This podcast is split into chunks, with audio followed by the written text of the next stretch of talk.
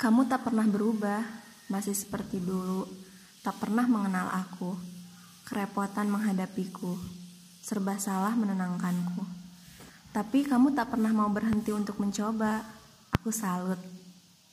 Sebenarnya mudah, kalau lelah tinggal istirahat, kalau kecewa tinggal pergi, kalau tak bahagia tinggal cari yang baru.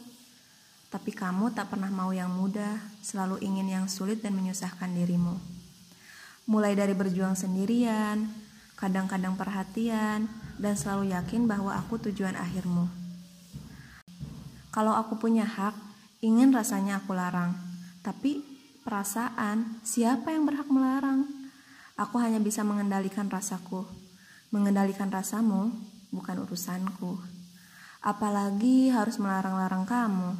Bisa-bisa kamu dan seluruh rasamu demo kepadaku lewat mimpi. Kan ngeri. Cukup di sini saja kamu membebaniku. Selalu membuatku tak pernah mengerti kamu dan serba salah. Jangan datang lewat mimpi ya. Aku mau tidur tenang agar tak banyak pikiran. Sebenarnya aku gak suka kalau kamu ngalah. Tapi kamu lebih gak suka lihat aku payah. Kamu lebih suka membuat suasana tenang. Sedangkan Aku suka sekali dengan hal-hal yang tegang. Kata kamu, patah hati adalah bagian dari sebuah hubungan, menguatkan aku untuk tak kalah, menjadikanku untuk tak payah. Tapi aku tak pernah mau seperti itu.